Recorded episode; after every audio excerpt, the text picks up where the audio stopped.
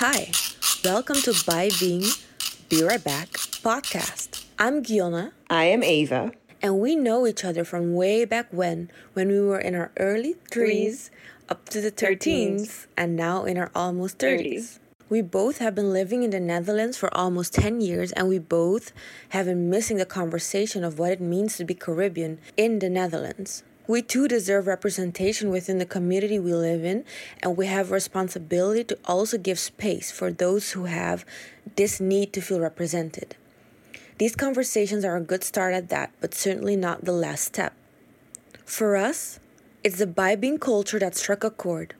As Caribbean migrants, we have a strong legacy of coming and going, making a home everywhere, seeking for familiarity within the community we constantly place ourselves in. But still, we find ourselves coming back to our roots, to our home, and realize that coming from the Caribbean is a meaning that is an ongoing process. We tried to find the closest translation to By Being, and we agreed that Be Right Back was the best choice.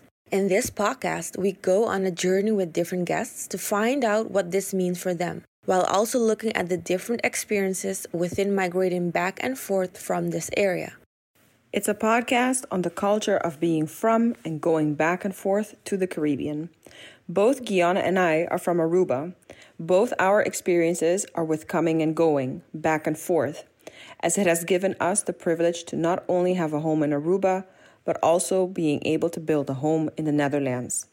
However, our experiences with the whole situation is very complex, and so we find it important and essential to learn from our other Caribbean islands what their experience was. Hi, everyone. Thank you for listening to the 6th episode of the Be Right Back By Being podcast. Like we already mentioned in the intro, I am Diona. And I am Eva. And today we are talking to our guests, Maxi Hill and Kenny Wout, on our 6th episode, In Between Worlds. Are we going back? Yes. So in this episode, we focus on the question or the statement of living in between or going back and what that means for us. What factors play a role for us in deciding to go back or live in the in-between? Who or what is important in making these decisions? If we choose to stay away from the so-called back home, living on our terms, what responsibilities do we feel in taking care or giving back to home in different ways? How heavy does that weigh in the decisions of our day-to-day lives? Okay, so at this point in my life, I explicitly choose to live the in-between life for now, and how much longer I will continue to do this, I don't know yet. But I choose to continue this culture and way of living for different reasons. And the biggest reason of all is because here in the Netherlands, I am working to my fullest potential. So I would say that for me, the biggest change that would have to take place back home for me to be able to settle back down there would be the work infrastructure. On the other side of that coin, of course, is then the factor that I would also be choosing to stay here and work in a capitalist country. But at the same time, I feel like I'm also working for Aruba in a way. Every project and every creative or artistic goal that I set is really 99% set for Aruba. So taking care of my community, but also the dance community there, is one of my biggest driving points, even though I live here and I work from here.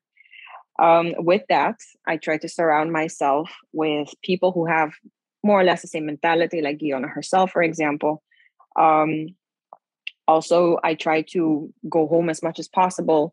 Every holiday, you try, even though it's very much impossible to do that, but you still do it. And afterwards, you have a lot of other factors that play a role in how you get on financially and the sacrifices that you make within that.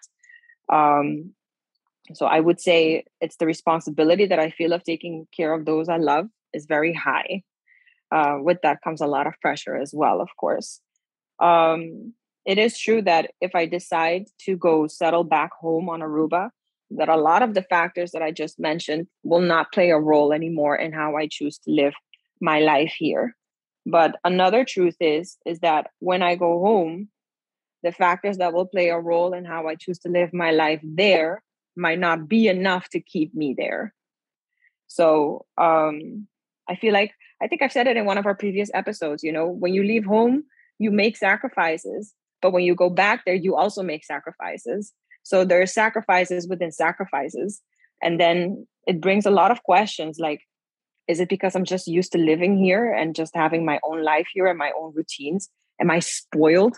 Those are also questions that I really ask myself. Am I really staying here because I don't want to feel like I'm lacking or that I'm not living my fullest life or my fullest potential?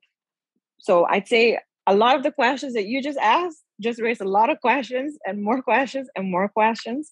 So, but I do continue to live this lifestyle, and yeah, for specific reasons, for sure.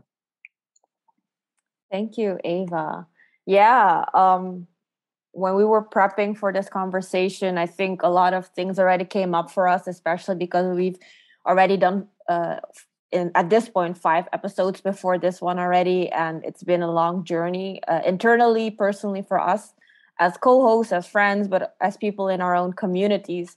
And it's funny because we thought about our answers separately, but I think our answers are very similar because I wrote down for myself that honestly, I am sort of still in this place where I'm constantly deciding what the best move is. Up until now, I've been at this transient point, which is kind of an anomaly, like transient being constantly on the move and going back and forth.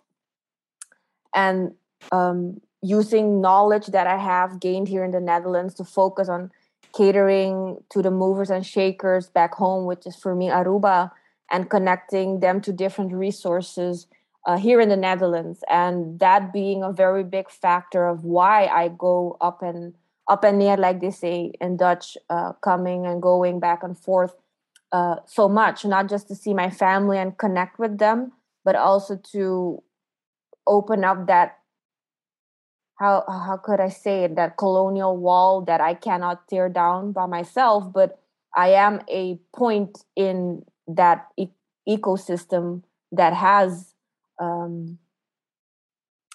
toegang, has a way of connecting to resources here in the Netherlands that could be used by movers and shakers and artists and people in Aruba, in my eyes. So in that sense, that is why I am constantly thinking, okay, indeed, like if I do go back and live in Aruba, I thought about it last year a lot.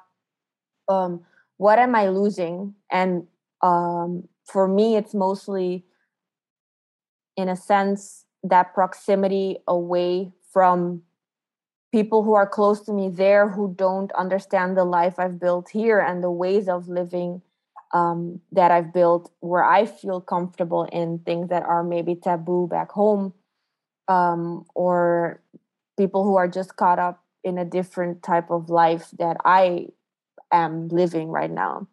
And here I take care of myself by surrounding myself with people that I trust and that I can exchange also memories, remnants of back home in another time frame, like from a few years ago, things that we all shared, like the memories or experiences or our language as well. Talking Papiamento for me is a way to connect with my innermost self, I would say.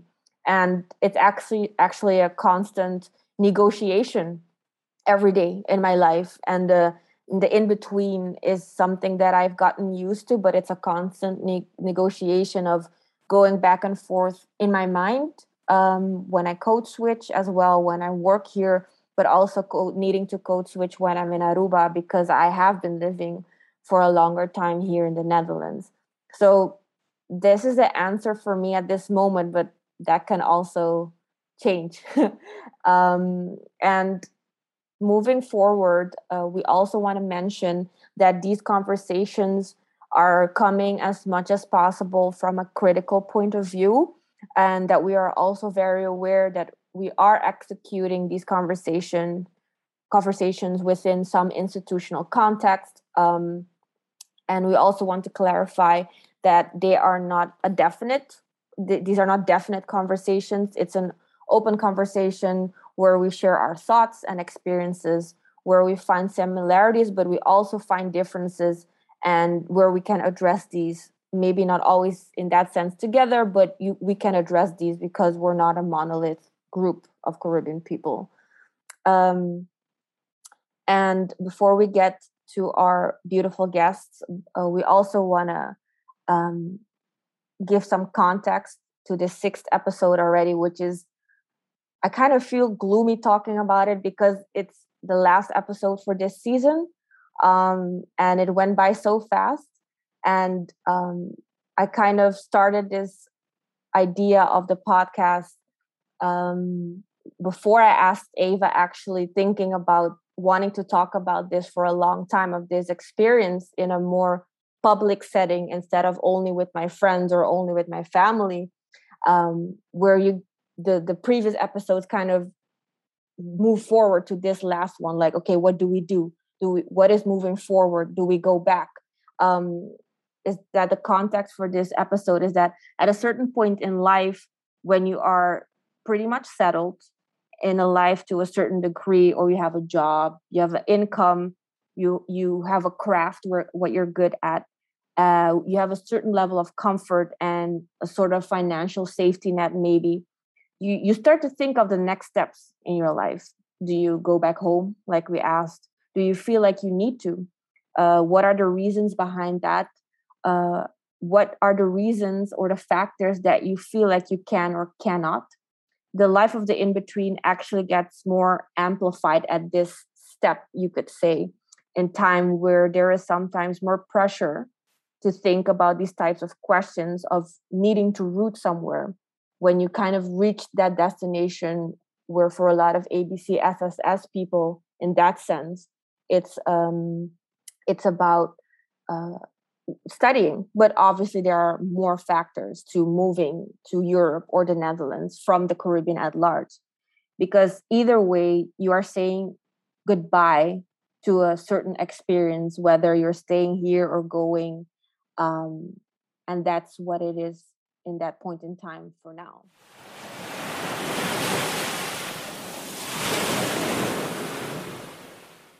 I believe when you start working and you have rooted yourself more or less here in the Netherlands, there comes a lot of other processes that aren't touched upon often. So while we navigate and eventually find what we are constantly in search of when we talk about a proper workplace, a good place to live, and having found new routines, we also let go of old things that we brought with us when we first moved here. And that's very different in everybody's case today, of course. There comes plenty of mourning in growing up that we truly do not consciously stop to think how much we have actually physically, mentally, emotionally, and spiritually changed completely 360 degrees. So much that we start to ask ourselves if the person who we are today still feels the same towards the place where we were born and raised. And at this point, I believe we are a very critical generation. So this is really very much a consequence of having moved abroad and having a new life and new experiences. When you live in the country that once actually colonized your own home, your perception of home and your responsibilities shift into a completely different dimension. And we would like to touch upon that today. So together with our guests, Maxi and Kenny, we dive into what this means for them with the following questions. But before we get to that, of course, would you guys like to introduce yourselves? Maybe Maxi would like to go first. Would you like to introduce yourselves to the audience of today? Yes, hello. My name is Maxi Hill, and I'm from Jamaica. I was born in Jamaica. I'm 57 years old. I'm a teacher, a dancer, a choreographer, and I've been living in the Netherlands now for, I think, roughly 33 years, so a very long time. I have actually been away from Jamaica for much longer. I left when I was five and a half years old. Parents emigrated to England. They were part of the Windrush generation. So this is a very, very, yes, I've been away for a long time, even though I try to visit, touch base on my country as often as I can, every year, every other year, let's say. Yes, each time I go back, I am confronted with the fact that I've been away for a long time, and how much of the Jamaican is still in me. Of course, I always still feel by heart I'm a Jamaican, but when you hear my accent, for example, people are confused. They're not quite sure where this accent is from. So I think it's quite, when I see everyone here, I hear everyone here tonight, you're from a different generation. I think you're young enough to be my daughter or son. And yeah, the time spent away from home is bigger. And how that has an effect on us, myself and you guys, I'm sure it's very, very different. Because as I say, I've been away for a long time. But yes, I try in many ways to still stay connected. And deep in my heart, I'm still a true Jamaican. That will never go away. I'm a Jamaican. Thank you so much, Maxi. Kenny, would you like to introduce yourself? Yes. Hi, my name is Kenny. I'm 24 years old. I'm from the beautiful island of Bonaire, and I've currently been living in the Netherlands for about 6 years now. I'm currently a media and culture student, and on the side, I work as a social media manager, and I also do photography. I actually work for this podcast as well. So that's kind of pretty cool. Like it means that I know the hosts pretty well, I'm pretty familiar with them. And yeah, just, I think my experience moving from Bonaire, coming to Holland is a very interesting one, because I never really saw Holland as like my final stop. It was supposed to be kind of like the springboard by me coming here and then like going to like a bigger city or like another place. But obviously life had other plans for me. And I'm still here. And especially in these last few years, I started to kind of plant roots in the Netherlands, which I never really expected to happen. And that kind of shifted my whole plan that I saw for myself for my future. And now it's kind of like, I almost kind of feel lost or pulled into very different directions. Like I kind of want to stay here. I kind of want to go to a different city, but I also kind of want to go back home. So like, it's kind of, I'm at crossroads right now. And yeah, that I guess, I suppose is my experience and how I experience like this idea of moving away from home, or where I'm at now. Thank you, Kenny. Anyway, thank you both so much. I can relate to both your stories actually, and I'm sure Gyonne can too. Maxi, when you say that every time you go home that you realize that you've been away, yeah. I mean, of course, with us, it's totally different because we come from different homes, but the I've been away factor, absolutely. And with Kenny, of course, when you said that you didn't see Holland as your final stop, I also think indeed that is something, a question that I hear so often, especially between our own peers, that you ask yourself like, okay, I'm here, I did the thing, and where to now? What are the next goals?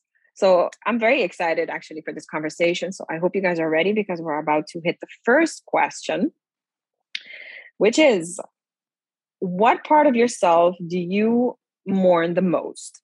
What's the thing, or what are the things that you brought to the Netherlands that with time you detach yourself from because you have found your place here in the Netherlands eventually? Maxi, would you like to go first? Yes, I'm thinking of this question. Which part of myself do I mourn the most? And as I say, I've been away for a long time, and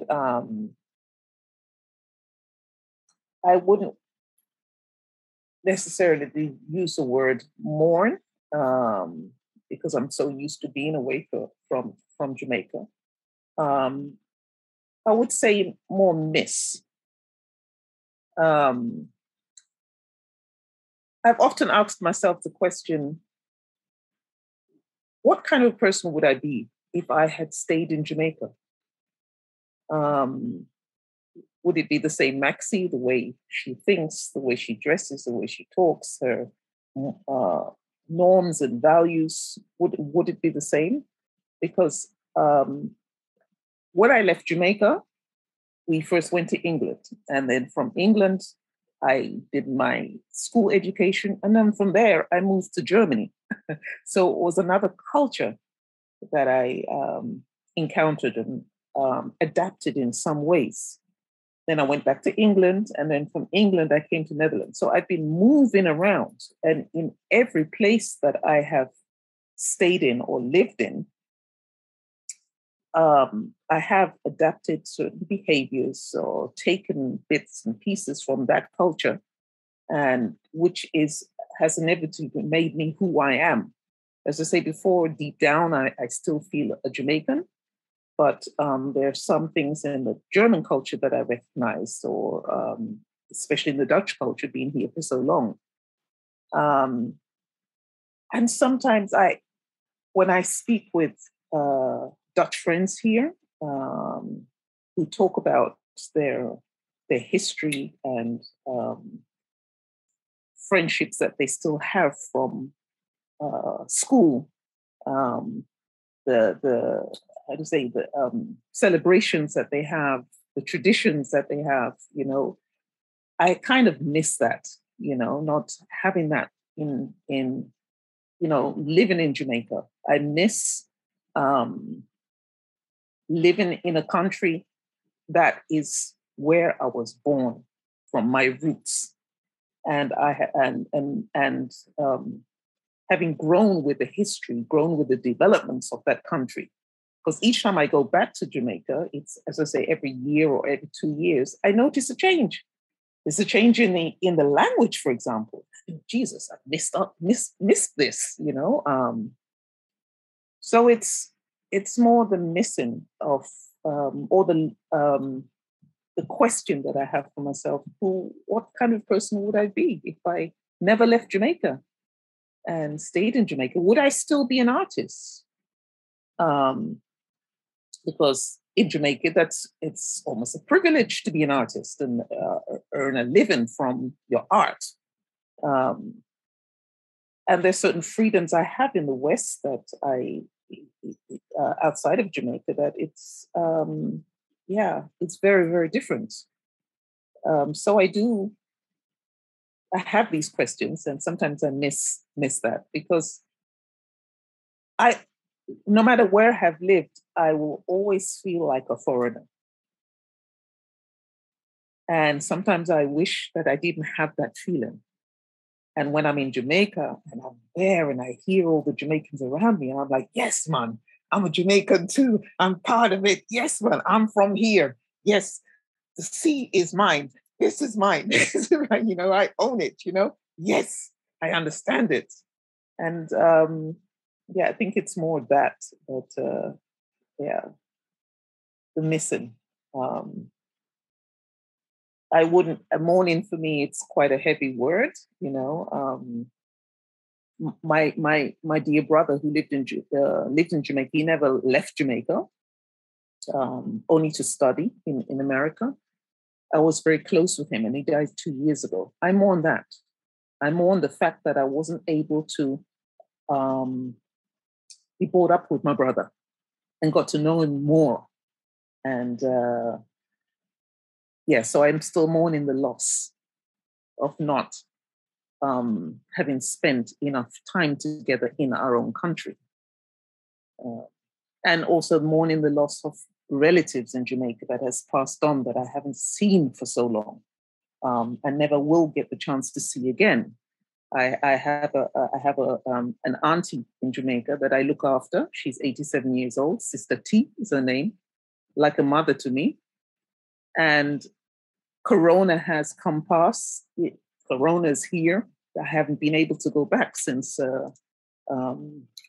the COVID crisis.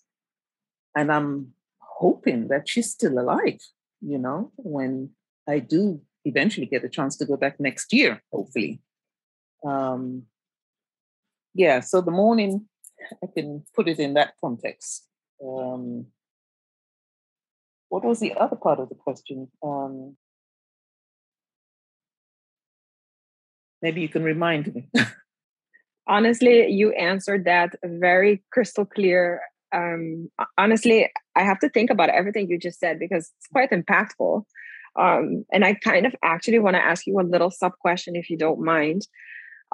Because you talk about who you would be, you know, if you had stayed. Imagine that you have and you see the person you are today. What would you say to that person? Like, are you proud of the person you are today with all of the influences that you've had? Or would you still be like, no, I still possibly choose, because you do miss things. So then I ask myself, like, you know, how does that relate a little bit at the moment?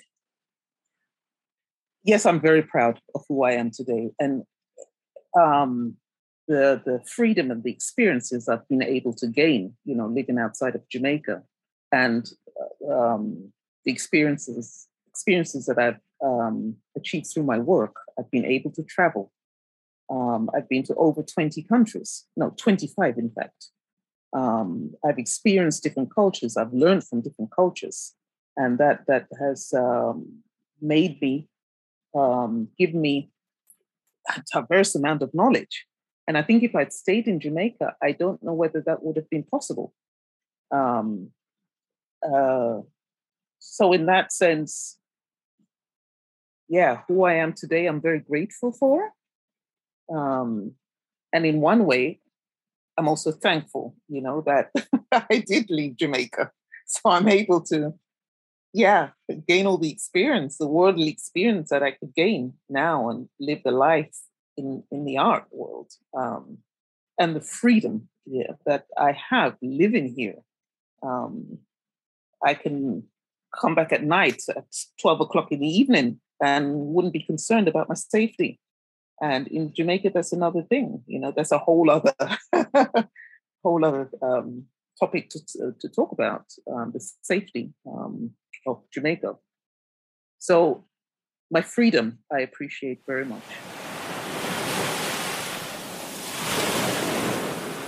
Thank you, Maxi. That was brilliant. I'm going to go to Kenny. Kenny, the same questions for you. Question, actually. What part of yourself do you mourn, or in this case, maybe also miss the most? What's the thing, or what are the things that you brought to the Netherlands that with time you detach yourself because of having to have found your place here?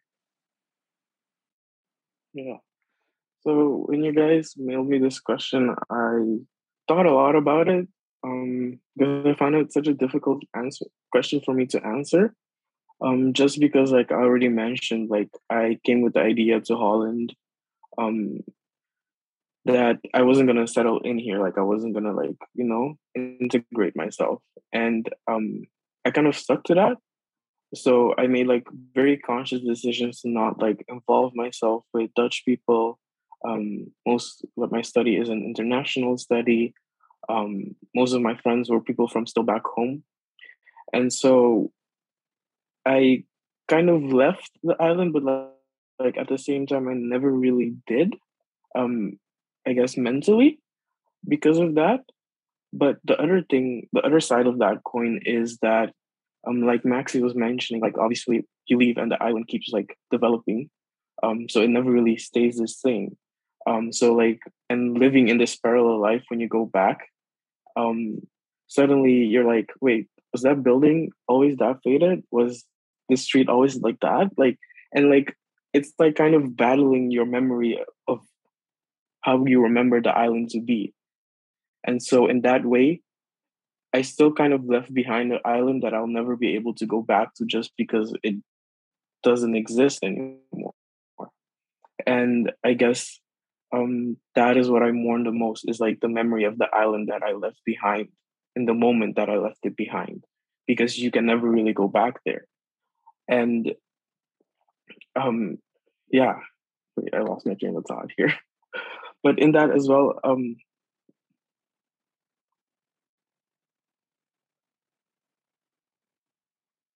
completely blacking out. Sorry, guys. It's okay. Take your time. You were talking about the memory and mourning the memory, actually. Yeah, so like mourning that memory, like you still want to kind of go back and visit that place, but you can't. And I still feel it makes you feel stuck in a certain sense. And I think that's probably what I miss the most is, the island that I left behind. Even though I still kind of go back and forth to it, I can never really officially go back. I think that's my answer. I think, thanks, Kenny. I think we actually had a second question, but I think both of you kind of answered them both already. So we kind of wanted to get more into a conversation, especially as well as what Kenny said, really made something verbally very clear to me, because it's something that making this podcast with Eva and all of the people that we had as guests, that is exactly, because I'm a historian from, like, that's what I studied. I studied history, but I didn't really want to archive per se the memories, but I have been trying to kind of plunder through what those feelings were. And it's actually what you say, Kenny. For me personally, it's like with every step that I take and every day that I'm here, because I've been living here for 10 years, I do mourn the memories that I don't get to have, as Maxi actually kind of touched upon with the people there and people who die as well, which is a lot in my family the past few years. But also like the memories that I don't get to make with my parents, for example, who are still here but live there. And it's kind of like also doing this podcast and being now at the 6th episode, I'm like, I think I've been running and trying to stretch time, as weird as that sounds, because I know what it's like for 10 years now, constantly negotiating how I negotiate time with missing memories and missing people and making things, making memories with them. And the infrastructure back home also changes. And that means sometimes memories not get erased from my mind, but it's not there in literal blocks anymore. And I don't have an external fundament literally to kind of show or remind myself hey, this is where that happened, or this wasn't there, and I think the mourning actually for me, or the grieving, is something that is intertwined with all of the work that I do. I think the work that I do is a way of dealing or coping with my grieving process of living that in-between life and that constant negotiation. So, that's kind of what I wanted to say from my part. Eva, I don't know if you want to share. I mean, I think it's so interesting to hear everybody's point of view right now, because I feel like indeed a lot of times it's a negotiation between nostalgia and living your life to the fullest as much as you can, travel as much as you can, learn as much as you can, community events as much as you can, all of that. But, and the funny thing is, I swear to God, every time I go home, I need to talk to certain family members about certain things that have happened, just to make sure I have the details right, because I don't want to forget, because every time I go, I feel like, oh, was that cousin, or was it the other cousin, or was it that uncle? And I mean, I'm a cruise. So I can tell you that from experience on Aruba, cruise is a big family. So you really want to keep things aligned, because you get older. And I mean, I'm not super old. I'm 29. Yeah, I'm still have my memory very well intact. But in a couple of years, I won't. And I noticed it a lot with some family members that, my mom gets older. I see my aunt getting older. My uncles, they got gray hair. And it's not even gray hair. They painted it gray hair. by choice, they leave it gray because they're like, yeah, girl, we're entering, you know, our 70s. Like, what you think? And I'm just like, 70s? You know, a couple of years ago, you were still so, you know, different, and you looked different. And I feel like every time you go home, it's really a battle between nostalgia and where we're going, you know, and making sure that you, that when you leave, that everything is okay, that you're like, okay, so these are the memories I'm taking. Please don't change, because I don't know if I can handle that the next time I come back. And then every time you come back, it's like, okay, I've been away, you know, like Maxi says. So it for me, it's a constant battle between living and, you know, doing you and nostalgia. But then I have a question, like also taking time into consideration now, but like that, I think we're all aligned in that sense, is what I hear from the four of us. But how do all of you, so Eva, Maxi, and Kenny, how do all of you deal with sort of not FOMO as in fear of missing out as from, you know, but FOMO as in more of the context of like knowing that you don't maybe always get to experience as much as you want to with the people there, or indeed the memories that get kind of reshuffled in your head. How do you deal with it for yourself when you're there? Do you have space to like fully really be there, or are you kind of focusing in the future of when you go back to the Netherlands? You know, how is that for you when you're on the island? How does that feel to really be present, and can you feel present, or is it like this battle with time as well when you're there? No, maybe I can answer that. You know, every time I go back, you know, when I go back to Jamaica, it's for family. It's not, and I try to sneak in the tourist part, you know, seeing bits of Jamaica that I'd love to see. Jamaica is a beautiful island, but it's predominantly for the family. And I savor every minute. I'm not even thinking of Holland, you know, and I know that I'm here for, usually when I go, I stay for a month. You know, I go in the summer season because of the school vacations. So I have time to land, to be, to feel, to sense, to appreciate all the details. It's like I am just soaking up everything, even to the dogs barking at night, you know? And I found myself loving the sounds of them and trying to figure out which dog is barking to which dog and where that barking is coming from. And that, you know, that barking sound sends me to sleep. It's soothing. When a dog barks here in Holland, shut up.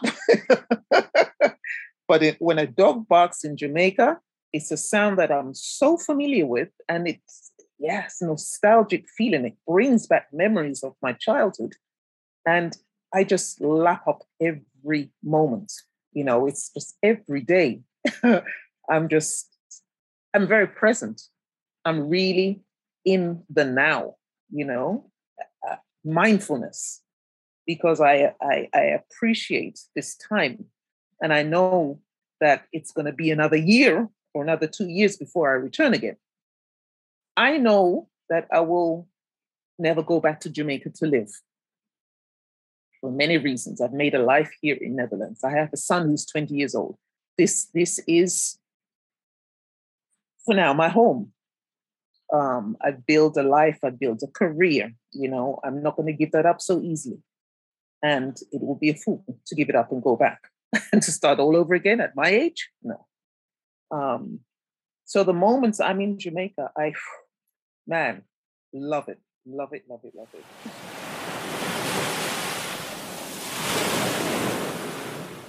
Thank you, Maxi. I'm also Kenny. Do you want to answer that question? How that is for you? Yeah, for sure. So for me, like Maxi said, like I'm also very much a person that when I go back, I kind of live in the now. Like I said earlier about the memories and stuff as well, I think in the first few days, it can be quite jarring and kind of like I'm grieving a little bit. But then once I get over that, it becomes very familiar again, and it feels like home. And I kind of fall into the same old routines. I kind of fall into like almost the person I was before I came to Holland. Like I become more carefree. I become, more just carefree and like doing stuff constantly and kind of like exploring the island, and just getting reacquainted with like this new version of the place, which I find beautiful each and every time, because like it does mean that every time I go back, I get to like fall in love all over again with the island, and that's super nice. And yeah, just like I'm savoring every minute, like eating all my favorite foods, seeing all the people that I don't get to see, I'm going to all the places I don't get to go, swimming, like just filling myself as much as possible with these experiences that I usually don't really get to have. And so that I can just recharge and re-energize and kind of like remember where I'm from, remember where I'm going, and remember where I'm at in the moment as well. And just being very present, because I feel like in Holland, you almost sometimes have to think like 3 days ahead, like, because everything is just so fast. So you're like constantly like thinking about, okay, what am I going to do tomorrow? What am I going to do next week? What am I going to do in the month after that? But like when you're on the island again, it just feels like you don't have any of that. You can just like really be in the present, in the moment, and just go with the flow, go with the energy, go with whatever you want to do at that moment. And I find that so beautiful. And yeah, I think that's how I experienced the going back. Sorry. To answer your question, Diona, I think for me, I'm a person who works a lot. I've recently been called a workaholic, so I have that title now set on my forehead, but it's okay. When I'm at home, it takes me a couple of days to settle down. And then I miss everything that I have here. I'm happy to be there, but I notice I can definitely tell when I've been away, in the sense that I have my own way of living. So does my mom. I have my own routine. So does my mom, so we clash very much. She'll kill me when she hears this, but and it's not even about her. It's just legit two homes coming together and just having different ways of living. And eventually we flow. And when we flow, then I really want to just be Rubiano, I really want to wear the clothes, wear them slippers, eat them seafood, drive in that pickup, off-roading, going to the beach every single day, being in my just being, and that island vibe, that easy, relaxed lifestyle eventually starts to warm up to me again. And I fall in love with it every single time. As Kenny says, it's just, there's nothing like it. But then comes that other part, which is the reality. The reality kicks in. And eventually when I know that I have to leave, then I become a little bit like distant. I already start to miss Aruba, and I already want to be like, okay, can we just skip this entire part and just be in Holland already? Please, I don't need to cry. I don't need to tell people that I love them and I miss them, but I have to do it anyway because I do love them and I do miss them. And everything else in between, the trees, the smell of the ocean, the wind, chimes at my aunt's house, the sound of dogs. Wow, can I relate to that, Maxi? Oh my God, the sound of dogs is just an anthem to me that I miss every single day because, it's just so different here. And it's, like I say, it's possibly a battle between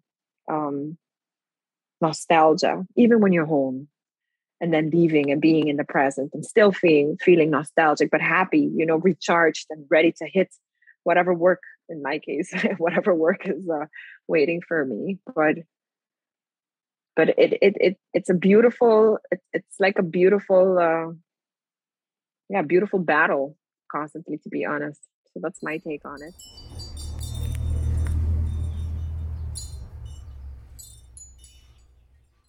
Welcome to the second segment, called Treasures We Keep, where we talk with our guests on the things they bring to the table related to home, be it a picture, sound, song, poem, aka treasure. But we're going to head on to the second segment, you guys. The treasures we keep. We always ask our guests in every single episode to bring a treasure that means the most to them and that reminds them the most of home. It could be something very historical in a very folkloric context as well, and it can be any shape or form. We've had already people sing for us, read poems, play guitar, even play a little bit of steel band, which was really dope. But I'm very curious, of course, to see what Maxi and what Kenny have brought today. Maybe one of you wants to go first. Please feel free. Maybe I should start, you know. I don't know whether you've heard of Louise Bennett. She was Jamaican. Let me see. I wrote it down because she was so many. She was a poet, a writer, an educator, a storyteller, an activist, and a folklorist. She lived from 1919 to died in 2006. And Louise Bennett, I grew up with this woman, and she was like this grandma who told stories. She was a storyteller, but she brought value and recognition to the Patois, the language we speak in Jamaica. So all her poetry and her books were written in Patois. She wanted this native language to be recognized, and we owe a lot to Louise Bennett. We call her Miss Lou, and it's a very charming woman when you sit down and listen to her poetry. And many times I do that when I'm feeling very nostalgic. You know, I click onto YouTube and close my eyes and listen to Miss Lou talk Taka Patois, and with humor and with just pride of the language itself. And in her storytelling, she uses a lot of proverbs that it stems back from Africa. And some of these proverbs you will probably recognize in other Caribbean countries. And Jamaicans like to speak in proverbs. So I found a couple of proverbs. I will say it first in Patois and then translate it in English. First one, dog among doctors, cockroach among shavers, which means children shouldn't meddle in the business of adults. Another one, cold can't cover cold, which means two people do not have the resources to help each other. Look through, try and find out. Dog never runs straight. The dog never runs straight, which means when a speaker is exaggerating a story. I don't know, maybe some of these you will probably recognize.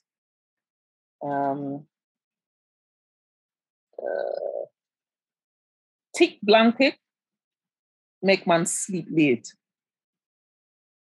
which means an abundance of luxurious stuff causes one to become complacent and to take life's blessings for granted. Proud of fret can't pay ounce of debt. Problems are not solved by worrying. The time spent fretting could be more gainfully spent working on solutions. The older the moon, the brighter it shines. Some people grow wiser with age. Eyelash older than beard. We must acknowledge with respect those older and wiser than ourselves. Sweet nanny goat have a running belly. A blunt way of warning someone of temptation. The things that seem good to you now can hurt you later. The sweet-looking grass gave the goat diarrhea. And the last one. There's so many of them. Let me see.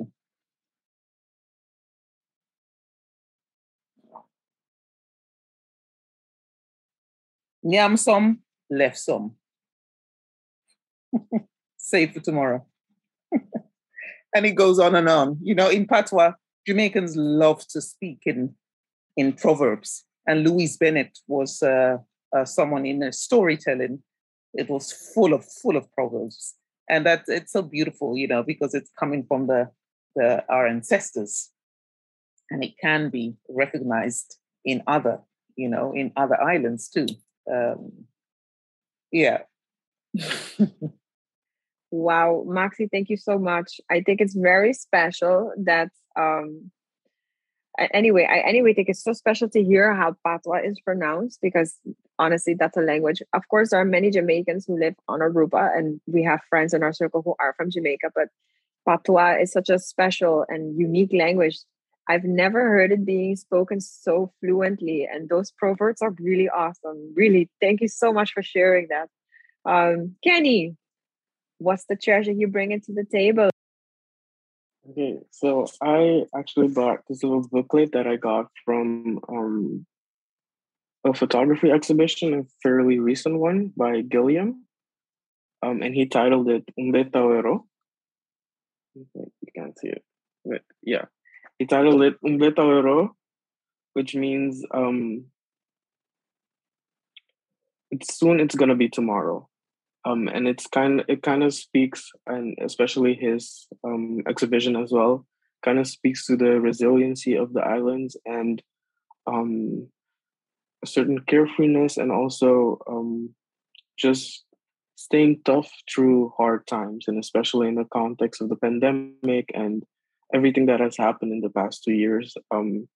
It's a saying that says, like, soon as tomorrow, so like we're gonna get past this because it's gonna be like tomorrow soon. And the phrasing Umbe Tawero has so much meaning to me. It really struck a chord with me, and it's something that I even forgot that we kind of said. But then I kind of all came rushing back to me, and it means so many things to me. Like, especially in the context of like coming to Holland and already being 6 years here, you know, it's like, it feels like just yesterday I was boarding that plane and so excited to come here, and like feeling like those 9 hours were so grueling, like waiting for what was on the other side of me. But then like suddenly now we're 6 years in, and like it really is so true that tomorrow is coming way faster than you would ever expect. And I really like it because it also speaks to, it gives me comfort that knowing that hard times will pass. And yeah, that's why I really treasure this saying, and why I wanted to share it with you guys today. Thank you, both of you, for sharing that. I had to think about what you said, Maxi, about like the proverbs. Like growing up with Surinamese parents, they, especially my dad's side of the family, which is Afro-Surinamese or Creole mixed, and they would use a lot of what they would call in Suriname odos, which is sort of a proverb, but also was used in music as a way of, so dating back to the times of colonialism and slavery, as ways of like talking to people to warn them, but also in ways of putting secret messages. It's like this resiliency thread within the use of odos, and that's what I kind of hear as well in these proverbs. It's like language, making language for us, by us, as a way of celebrating as well, but also having a tool to weaponize the things that we can only understand if it needs to be weaponized. And I think that's one of the, yeah, that's very interesting. Something that I felt resonated with me in a very different cultural sense, but also Caribbean based. And with what you said, Kenny, it's really interesting to me to hear Papiamento in that way, because in Aruba, the Papiamento is spoken very differently than in Curacao, for example, and obviously in Bonaire. And to me, it just kind of gives like the spectrum, the scope of how one language also, if you think of Creole in the Cape Verde Islands, is that you can kind of understand each other, even though it's like an ocean away, literally. And in our case with the ABC Islands, we're next to each other, but how even that small difference in proximity already makes the language so different. And I wanted to, I think that's something that reminded me as well as like with this podcast, I wanted to talk to people who come from different parts of the Caribbean, not only to share personal stories, but also, and that reminded me of it as well, is how these colonial structures kind of seep in and obviously can be used for marginalization. But the other side of that coin is that it's also as a springplank, like they say in Dutch, it can be used to create a lot of new hybrid, tough languages and ways of, like using tools to give our experiences a voice. And that's what it kind of reminded me of, what both of you shared. Eva, I don't know if you want to share something. I'm very, very, in a way, surprised. Not surprised, but more like that we all come from different places, but there's still some kind of relation to each and every one of your treasures, even though we come from completely different backgrounds and completely different cultures, some more relatable than other, of course, that there's still something that brings us together. And this conversation today, I must say, is actually one of my favorites. Because I feel like we kind of touched a base where there is a consensus of understanding how we all feel when we talk about the life after and if we go back or not, especially when we talk about what we miss and what we mourn, the person who we are today and the person who we used to be and the person who we continue to grow into. We change so much. There's so many versions of us. And I feel that every version of us is beautiful. And the fact that we can still go back to that version, even if it's for a very short and sweet, or maybe long and still sweet from time to time. Some of us every 2 years, some of us go as much as possible. Some of us go only for Christmas or however we decide to do that. That the coming and going culture is very much alive in many, many forms. In many shapes, and I'm very happy that today we could share this together, because if I hear Maxi's experience, that again, I come back on what she said, I've been away, but being away doesn't necessarily mean that you have to be away forever. It's the fact that you can go back to that makes the experience bittersweet and beautiful. And with Kenny, the same, Umbe Tawero, soon there will be another chance. Soon there will be another moment. Soon it will be a new day. Soon it will be yet again a chance to go back home and be together with your family and live that life that you actually grew into before you moved here. It's beautiful to hear and to see and to experience, even though it's only the audio that's going to be exported, but it's especially very beautiful to be able to experience in this form that we're all really living that bit of our lives that constantly changes, but there's always that one factor that never changes, and it's the one that we can always go back to, what we love the most, as difficult and as hard as it may be from time to time. So I have to say that this conversation for me was really one for the books. So I really want to thank you both, and my co-host, of course, for tonight. I'm so inspired in a way. Yeah, It's wild to think we've already done 6 episodes for this first season, with 12 people we've talked to, because we have had, or 13, because with the Say Less sisters we had Ardwell and the Say Less sisters were 2 people, and so that was great to just talk to all of these different people, the different experiences, and I am very glad and happy that we got to do this this year, because this project kind of encompassed a big chunk of this year for me and Eva. And I always knew that it had some kind of significance for people to be talking about this, obviously, because we are not the gatekeepers of these experiences. And it has been happening for a long time already. But I do feel like there's an added sense of value in having it more out there and different ways that people can listen in on these experiences in public spheres or online spheres as well, in this specific case with the podcast. And it just kind of really gets me motivated to keep going. And I want to thank everyone who has listened in and who will be listening in. And I want to obviously thank Maxi and Kenny. I want to thank the whole team. I want to thank, just everyone who also supported us, who don't even maybe listen in, but they support us in other ways. And I think these conversations are important, and I hope we can keep giving people space to keep talking about these things, because it's important to talk about these experiences, especially with the privileges that we have now to be able to do it in this format.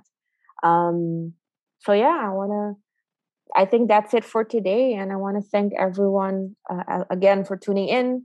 And our guests, and Eva, and the team, and stay tuned, I would say, for season 2 in 2022. So it's like a 2-2-2 thing. We're absolutely gonna be right back. Like, yes. This is the last episode for this season, but we're gonna be right back. And I'm excited. It's gonna be good. Yes, thank you. Ciao. Bye. Oh my God. It's the end. We've reached the end of the first season of the By Being Be Right Back podcast. Yeah, we did. 6 episodes, so many conversations, so many eye-opening stories, so many roots that we have come to have heard and know. How do you feel about it? Whoa, can we do a podcast on that or a whole episode on that? I feel grateful and reflective. And I feel, just grateful to be doing this, and kind of raw as well, to be honest. I feel kind of raw about it. Yeah, no, absolutely. I think a layer has been, peeled off. We learn more about ourselves through these conversations that we have from people who come from the same region, but our region is so huge, so many untold narratives that we have no idea that goes on, but has been going on for so long. I'm very grateful indeed as well that I could have these conversations with these beautiful people, our guests, obviously. And I've learned a lot. I think you have too. Yeah, I have. I've learned mostly about unconscious patterns that we kind of got inherited, or we still do up until this day, that we never really talk about, or we kind of talk about it, but we delve very deep into it, really small things. For me, it was, I think, one of the episodes we talked about being kind of sometimes scared to really enjoy all of the good things when we're back home, in our case, Aruba, because it will come to an end in 2-3 weeks or sometimes a month. And then you kind of start closing down your heart, so to say, before you leave, a week before. Those kinds of patterns I became very aware of during our podcast recordings with the different speakers. Those kinds of emotional baggages and emotional things that I wasn't really aware of. That's what I learned the most, actually. Yeah, no, absolutely. I couldn't agree more. I think what I've learned the most is that we really are a culture. We come and go, by being, be right back. It really is a way of living. It really is something that, whether we wanted to or not, we still ended up living this lifestyle. Would I change that? No, I wouldn't. I definitely feel that what I've learned the most as well is that my identity is ever growing. Where I come from and who I am are not the same place, but it definitely roots from there. And that's something that I can definitely carry around now with quite a lot of pride as well. From code switching to being able to recognize the different cultures that are coming from our home, beautiful island in the Caribbean, having to learn about other cultures from other people and their stories and their dreams and the routes that they decided to take on to make the living that they wanted to come true. It's all been a beautiful ride. Yeah, I agree. And I feel like it is just the beginning, like season one was just the beginning of these types of conversations. And I want to thank for the people who made this possible as well. Obviously, I want to thank you, Eva. You're welcome. You're welcome. I want to thank you. I also want to thank myself for like going through this and opening up, because as we mentioned in the other episodes, like it was really like confronting sometimes and emotional. And it was something we both, you and I, opened up to do. So, you know, I'm grateful that I am at that point that I could do it. I want to thank as well TBSI for asking me and then us to do this podcast. And then I want to thank also Diona, who helped us in the beginning. I want to thank Micah, all of the people from Caribbean Ties. I also want to thank my friend group, which is also consists of Rivi, but Rivi is also our transcriber, but shout out to Rivi.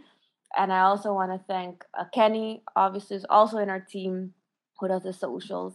But my friend group, who is Ziandra and Asher and Sergio and Andres and Shannon, who always push me forward. I also want to thank Malik and Amal, who always push me forward as well and show me the way forward in that sense of what I can do to really, you know, move through this landscape. And I just want to thank all of our listeners and people who have come up to us and told us like, hey, I recognize this, or hey, this is interesting. I learned a lot. And obviously, I want to thank the listeners who will be our listeners in the future. I want to thank them already as well. Yeah, and my parents. But I give them a thank you in every episode, I think, somewhat. So, yeah, those are the people I also want to thank.